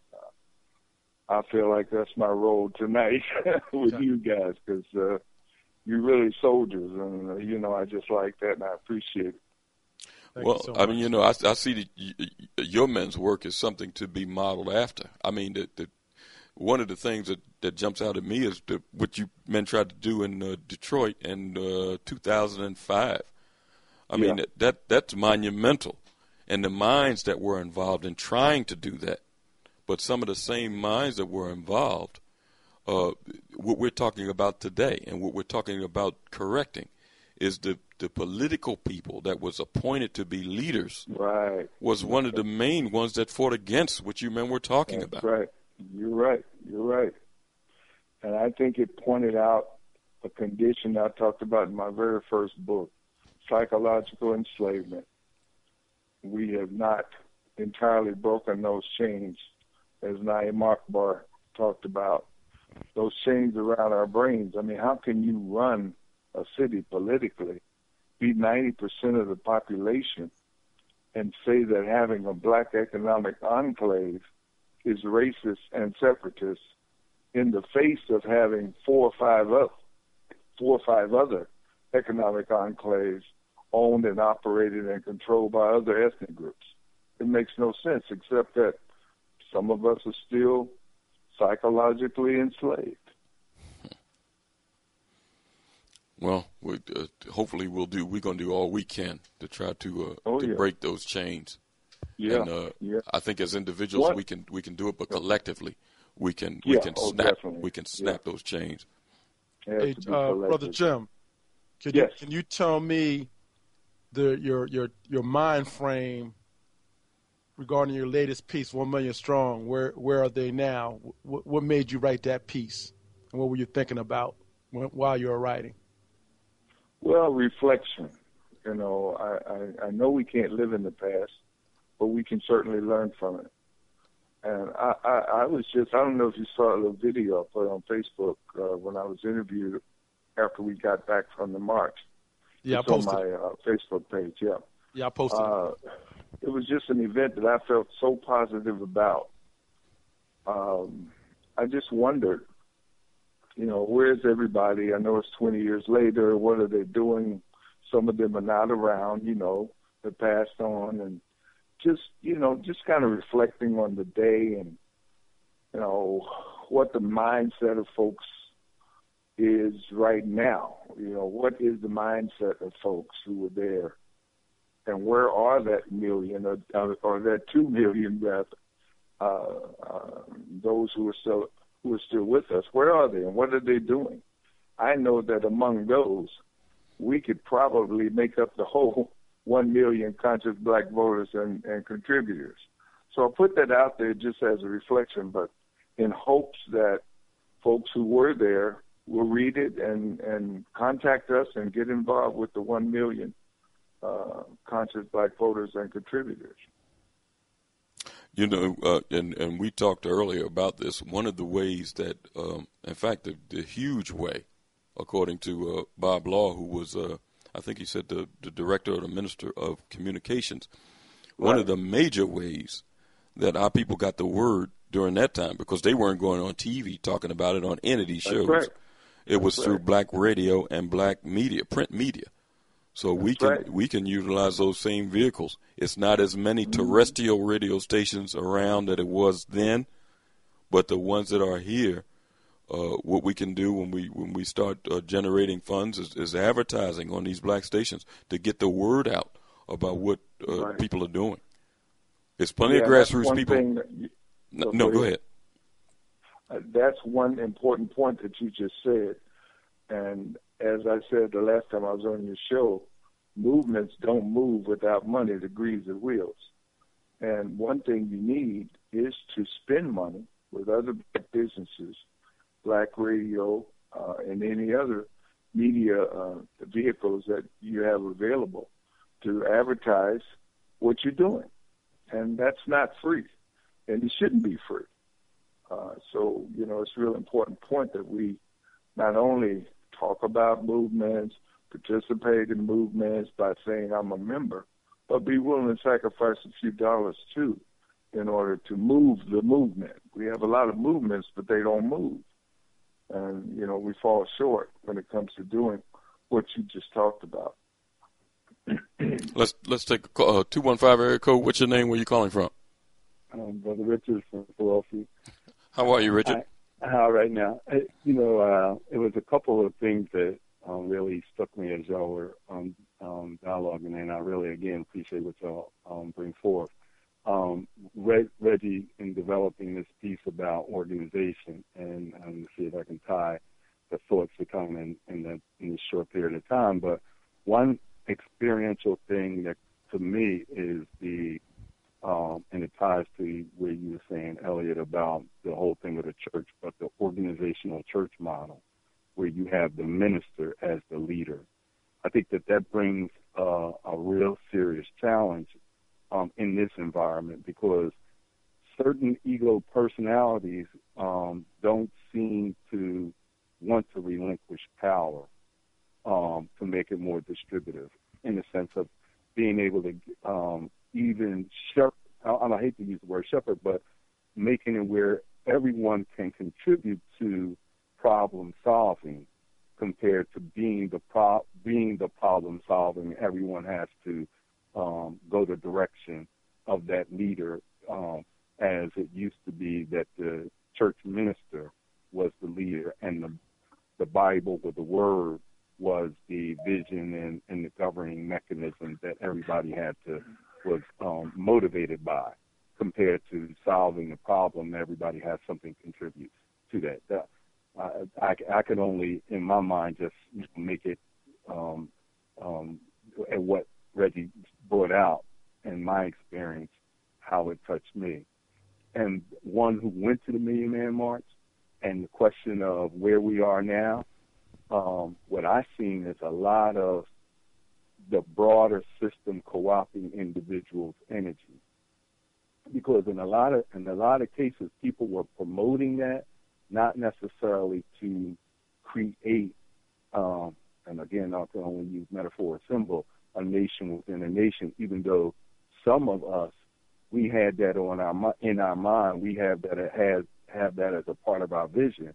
A lot of others were utilizing this because utilizing that effort um, and people's energy for their own selfish motives, and even coming down to today, where I, I the reason why I like the the mobilizing ideal around the one million um, conscious black voters is that it is the mechanism of saying that we are not a separate or independent, but self-conscious political and economic entity. But a lot of people in these cities, and I'm, I can only speak to Philadelphia specifically, that was not um, even utilizing the mechanism of the press, the um, radio, the churches members that came out and gave the political entities that came out, the um, the historically black organizations like the NAACP and the Urban League, those individuals that came out at that time, they were not looking at um, coming back to Philadelphia and um, taking political power or economic power for black people in Philadelphia, in my estimation.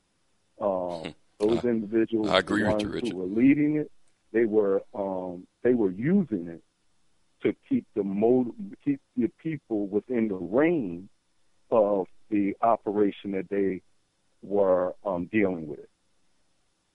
And and and and and those of us who who stayed trying to stay towards the principle of of a contribution of our effort and time is going on are always wrestling with one, how do you build um, capacity in an environment where people are dealing dealing with a whole lot of personal issues and ego issues um, in the decision making process. I, I, hopefully that was uh, clear, but it, it, it, it's something that we need to really kind of uh, um, get at.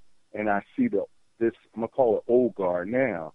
They're trying in Philadelphia. They're trying to mobilize again around this political effort. And when you see what it's being, where it's going, and I respect a lot of these people on the individual level, but they're trying to lead people back to the party.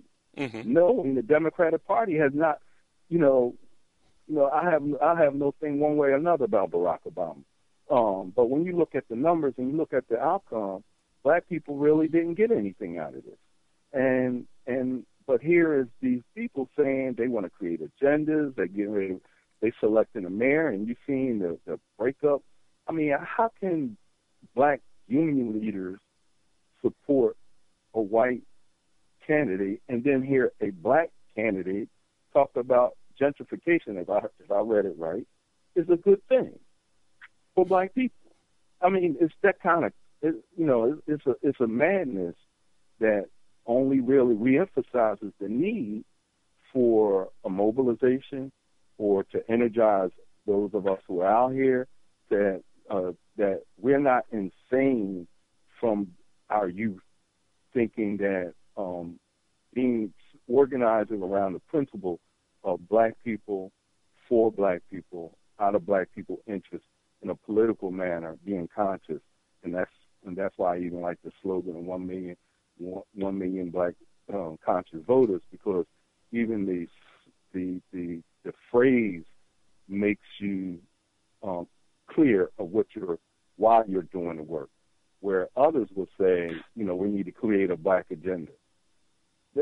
And then when you get to go around them, you see that it's not a black agenda for black people. It's trying to get within the party, and I guess that's I, I'll leave it there without trying to get lost. But you know, it's um, I, I, I the evolution I've seen from the um, Million Man March and what I've seen occur in Philadelphia, and I see the people who are um, some who are still around who went. They never gave up. That they were perpetuating a system that is uh, about um, intentionally or unintentionally destroying a large portion of black people and creating new problems that are um, or new challenges. I don't want to call them problems. New challenges that has to be addressed. Yeah, that's that's my my thought. But I think that Reggie is touching on something that needs to be really developed as far as how we organize and the types of person personalities come to the organization and the type of organi- organizational structures that we use. And that church model, church, deacon board, um, male centered, you know, female supported, um, it, it's um, what's that? You know, where all the revenue or, or wealth goes to the center, and they get to determine how it's redistributed out, and it doesn't really get redistributed out to all the members. Um, that that that model is old and it's not functional in this in this environment. That's what I see. Thanks for your contribution, Richard. You made some made some great Thank points. You, Richard. And, and and you know that goes back to we started off when we were talking about the the Greco-Roman Empire mm-hmm. and what we can take as a people, the adaptability. I think we're I think we're an adaptive people by nature, but I'm talking about ad- adapting to things that are going to be self-benefiting to to us individually and as a whole. I think we're too absorbed into this uh, me thing, and I don't even know a word to put put behind it, but just this our own self identity, our own self righteousness, our own uh, what are we getting out of doing this, and which is a strictly uh, a, a European model that we need to get out of it because it's not it's not pushing us forward, it's not propelling us forward at all. You have a couple millionaires. I, I love what the sister has said because when you really think about poor, rich, and middle class, there ain't really no middle class black folks when you really think about it. That's right. You got a lot of poor folks that that you know some of the higher end of being poor, looking down on the people that are poorer than them. That's all you really have. yeah. Can I make a comment about that, uh, Brother Reggie? Yes, sir. Sure. Yes. It was something I've been thinking about over the last few days since I first saw this commercial with uh, Jay Z and this new thing they got called Tidal. Uh, supposed to take over or outdo, you know, these we call these musical formats on the computer like Spotify and Pandora and all that. But his words, and I admire the entrepreneurship in this, but his words in the commercial say, if we can get all of these artists, and he shows these pictures of all these multi-millionaire artists. He said, if we can get all of these artists in the same room, in other words, get them to cooperate and pool their resources. He didn't say that, I'm saying that. He said, if we can do that, we can change the world. Hmm. I'm not, you know, up on this titles thing. I mean, you know, if it comes to fruition, they're going to make a ton more money than they have right now. But like Reggie just alluded to, what is that really going to do for the collective economic environment for black people? So my thing is take his words and just apply them to what we're doing. If we can get one million conscious black voters and contributors in one room, so to speak, we can change the world. So that's how I see that commercial and this new uh, movement that they're trying to do, him and all these other multimillionaire entertainers. Uh, that's how I see that commercial. Every time I see it, I think about us and what we're doing. I wish that they would use some of their money to do what we're doing, but uh, you know, I can't tell anybody how to spend their money. But uh, I can take some learnings from it and suggest to our people that we follow that same mantra. That all we need to do is get together, share our resources, and we can change the world. And and brother Jim, I just want to echo something behind what you just stated. You know, I, I I've been dealing on Facebook, e, some emails I've been receiving, and I think we've discussed on this program when you were on uh, originally talking about you know capitalism. I had my viewpoints about Uh-huh. capitalism, Yeah, but right.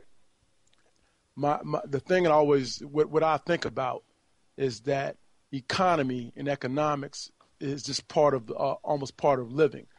Um, Oh, yeah. whe- Whether whether you look at the capitalism, socialism, any other so, sort of uh, form of uh, generate generating money and, and doling out wealth or doling out resources, I I think the fundamental thing that's never talked about in any of those systems, if you don't have sincerity and love as the basis of any economic system or economy that you have, then it's bound to fail. And I think that's something that we need to start talking about within this system, within a socialist system, whatever system you have that's set up. If you're thinking and acting like Europeans act, if you're not talking about having sincerity as the basis and love as the basis of any economic or economy that you're dealing about, that's it's right. going to it's going to fail. It's not going to work out. It's not going to benefit all in any sort of fashion. Right. That's right. I mean, the very word itself, economy, economics, comes from the concept of managing your own household. Household. We have a collective household to manage. And like you just said, we're right now we are mismanaging. We have, as you just alluded to, a few folks who have hundreds of millions of dollars. Put all of them together, you're talking about two or three billion dollars. And, you know, I see them going for themselves. They already have more money than you can spend in a lifetime, but what they're doing is capitalistic, it's entrepreneurial, but it's not, as you just said, an economic plan that's going to benefit their brothers and sisters collectively. Of course, our kids and our younger folks and some of the older folks will buy, you know, this new service that they put out, but get nothing in return. So I think a consciousness that says, hey, I have $500 million, me and my wife, maybe more than that. What can we do to really collectively help our people? I understand business and we, we good at that, but what can we do? What can we participate in that's going to help our own collective black household by improving our economic empowerment status? So I think it has far-reaching uh, uh, implications. Uh, this whole notion of what they're doing and what we're doing. I just look forward to moving uh, uh, expeditiously on re- on recruitment and uh, getting our, our movement to the point where it takes on critical mass and you know begins to to really demonstrate to our people that we're serious about what we have to do and we're serious about doing it ourselves. And, and brother Jim, before you leave, I just want I just want to define when I so I don't want anyone to misconstrue uh, what I just said. When I'm talking about mm-hmm. sincerity, I'm talking about you know you being forthright, being honest, being yeah. focused, having a one pointedness in your thinking. And when I'm talking about love, I'm not talking this lovey-dovey uh, Greco-Roman romanticism. I'm talking about love as far as you giving the best part of yourself doing. Yeah. yeah. Doing, being, being, having an action, put in, put in, put in what you say you're about, put into the action, and giving the best of yourself into what you're that's doing. Right. That's that's what I'm talking about. Love. If you have a family, yeah. you have a child, or you have a wife, or you have a significant other, you're going to be in that. You're going to be in your household. If you want to do anything, and you want to make your religion or your belief system, whatever it is that you, you say that you're about, you're going to give the best of yourself to them, not the worst of yourself, the hmm. best you can do at that point in time. That's love. Yeah, That's the love I'm talking about. That's exactly right. Yeah. Well, I appreciate you guys, and the title of your of your uh, program is "Time for an Awakening." You've already awakened, I'm sure, hundreds of thousands of people, and uh, as you continue to do that, it's also time now, brothers and sisters, for us not just to awaken, but to get up and to do the work that's going to take us to true freedom, as Brother Ken Bridges used to talk about all the time. Thanks a lot. I want to thank you for being with us, Brother Clingman. All righty. You know, uh, Reg, uh, I'm looking forward to uh, the Power Talk conference in uh, Washington, D.C. in June.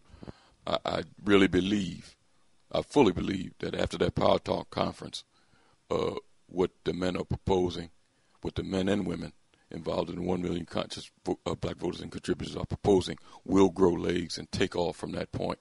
It's a lot of folks uh, that's going to be there, a lot of uh, grassroots individuals that are that are respected among the community, that are movers and shakers in their own right, and uh, I really think things will take off from that point. I'm looking forward to it personally. Uh, before we go this evening, I want to um, share with you. Um, uh, we were talking earlier about the young man that was murdered in Smyrna, Georgia, 24 year old Nicholas Thomas. Uh, according to a published report, father to a beautiful girl who was barely five months old. Uh, his life was taken. Uh, by Cobb County Police Department, arrived at the Goodyear store where he worked, came on his job for uh, uh, traffic violations. I, I, don't know how that warrants uh, police coming to any an individual's job. Uh, but they came to his job for reported traffic offenses, maybe some tickets, maybe some tickets that he hadn't paid. It doesn't say it on the published report. It just says that the Smyrna police came to his job at the Goodyear uh, tire place because of a, a warrant for traffic violations, and it ended up the man being shot, brutally murdered by Cobb County Police, uh, claiming that he was trying to flee, uh, and got in his car and drove toward them. The same uh, stuff all over again, the same excuses uh, for going on a young man's job. 24 year old, hardworking young man with a young family at a Goodyear tire place uh, and going on his on his job for traffic offenses, and then he's now dead. That led to the head of SCLC, uh, Reverend Samuel Mosteller, uh, making comments early this week that uh, black folks need to start exercising their Second Amendment rights and protecting themselves and their communities. This led to a firestorm among other black, uh, some black organizations. The uh, Rainbow Push Coalition and others started disavowing uh, this man. Uh, led to him being suspended by the SCLC, a group that Reverend King started. I reached out to Reverend Mosteller early this week and spoke with him twice. Uh, he said that he would like to come on uh, to give his uh, views on what he said. I told him there's a lot of support for him out in the community about what he said. And he promised that he would come on to talk about this issue. We see here that he's been suspended by a CLC and they are sending him for retraining. I don't know what the heck that means, but uh, maybe they do. But here again, whenever our people stand up and talking about protecting themselves or protecting their communities, here you come this other faction of our people that really wants to cater to white folks, uh, whether you want to call them Uncle Tom or whatever. Here they come out of the woodwork with some foolishness to derail any comments or anything. This man is not insane. I don't know how long he's been head of the organization, but he's head of the Southern Christian Leadership Conference. He made those statements. And I, I'm really anxious for him to come on to talk about why he said what he said, because I know it was some intelligent thought behind what he said and why he said it. So we're looking forward to him being on uh, at a later date and a later time. I just wanted to let the listening audience know that I spoke with him in reference to these published reports and his uh, uh, alleged statements, and uh, we're looking forward to him coming on. Reg, any final thoughts before we wind up the program? No, my brother. I'm good. Uh, you know, it was interesting dialogue tonight. I'm glad that uh, we had calls from the sisters starting things off, and and uh, and uh, Brother Clingman, Brother uh, Amefika calling in, Brother Richard, others. We see that uh, the mentality of our people are not changing. It's just a, a vehicle now where a lot of our people that had uh, uh, like minds are starting to come together, and I'm really excited about what's going on. I want to thank everybody for being with us this evening. Lively discussion, as always. And we'll be back next week, Lord willing, to continue on this path towards an awakening. Peace.